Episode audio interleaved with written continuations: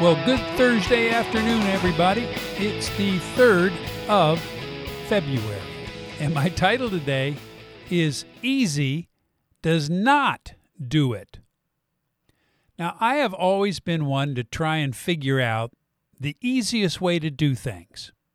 Now, I'm not sure if it's because I've always been lazy uh, or I hate to waste time or I, I just want to get something finished faster so I can spend my time doing things that I want to do. If it's driving from point A to point B, I guarantee you I will find the shortest shortcut. And uh, not just any shortcut, but the best and the fastest one. Or if I'm uh, needing to pick up the leaves that have fallen in the fall into the shrubs around my house, well, it takes too long to pick them out individually, so I just take out my shop vac and I suck them out with that. Much, I think, probably to the amusement of my neighbors. Uh, but here's another silly example is do you ever see something that's small on the floor and it needs to be picked up like a little piece of paper? Uh, it's become very hard for me to bend down because of my bad back and my age. And it seems like too much of an effort to have to get all the way down on one knee so I'm close enough to be able to use two fingers to get a grip. So I figured it out that if I just lick one finger and touch the item, it sticks to me, and all I have to do is raise my arm and stand up. Why do things the hard way if there's an easy way to accomplish the same thing? However, when it comes to getting traction in our recovery from an addiction to porn and sex, you're just not going to find and take an easy way out. For example, to stop masturbating, you could do this cut off your hands. But even then, you'd probably find a more creative way in order to have an orgasm.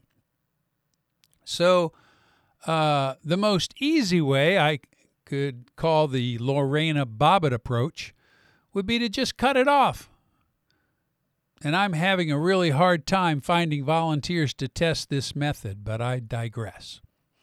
Bottom line, my friends, let me give it to you straight.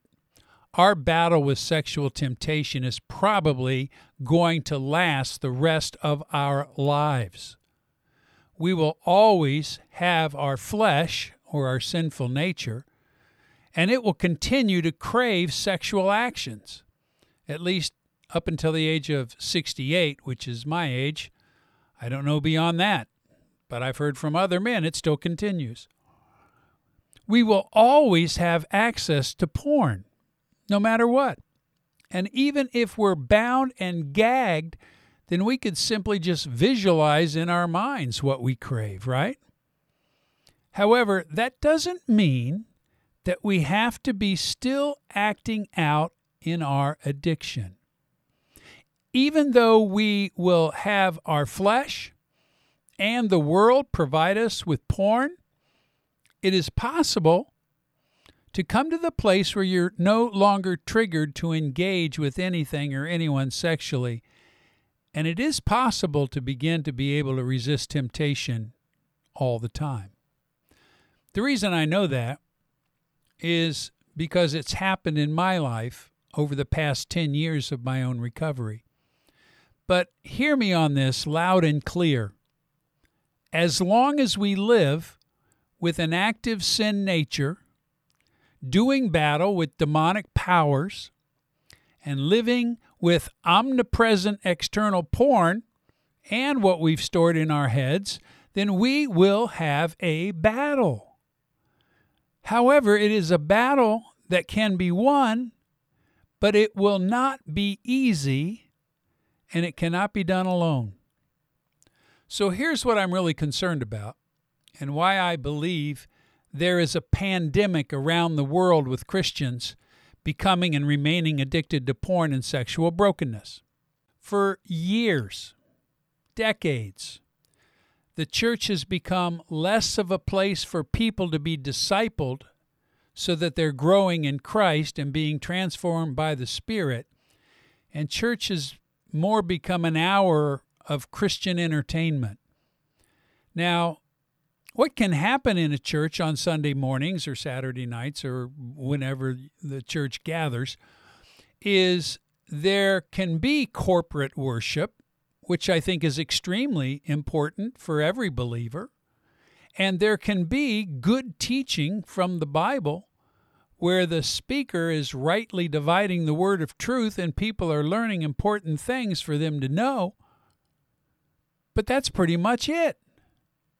Christianity that disciples men and women in how they need to be working out their relationship with Christ and how to do what the Bible tells us, even commands us to be doing daily, so that Christ is at the center of our lives and we are being changed.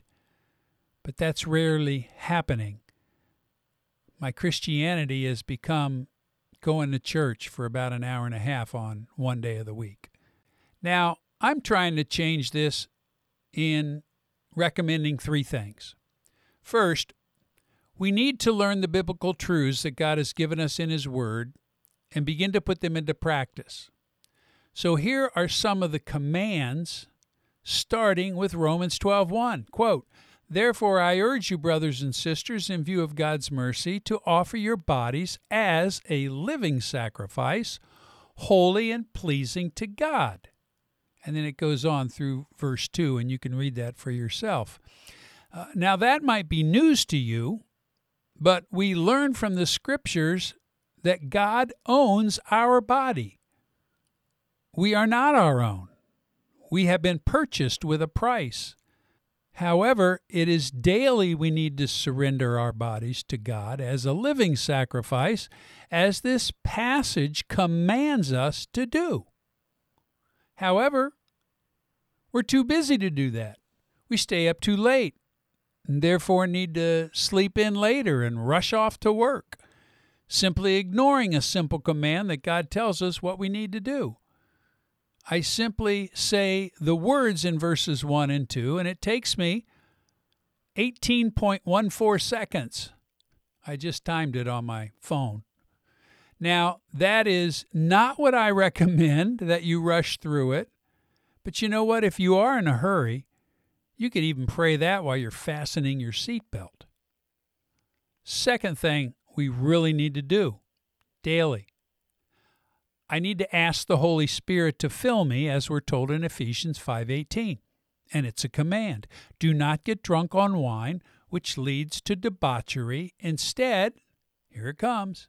Be filled or be being filled with the Spirit. Being filled with the Spirit is simply asking Him to take control of your life for the rest of the day. Paul compares it to the negative action of getting drunk on wine. So, just as alcohol causes one to be influenced by the alcohol and maybe get a ticket for driving under that influence, we need to be under the influence of the Holy Spirit from the start to the finish of our day. And to ask Him to do that, eight seconds. Third, I must put on the full armor of God since I have enemies wanting to take me out. We read this in Ephesians 6, quote, Therefore put on the full armor of God, so that when the day of evil comes, you may be able to stand your ground, and after you've done everything, to stand. Now, then he lists six pieces of armor. And I timed myself. How long would it take me to pray through putting on the six pieces of armor? 15 seconds. So he had 15 seconds to the eight seconds of being filled with the Spirit, and then to the 18.14 seconds. Well, we, we end up with 41.14 seconds to pray what God is commanding us to pray so that we are somewhat prepared for whatever we're going to face each day.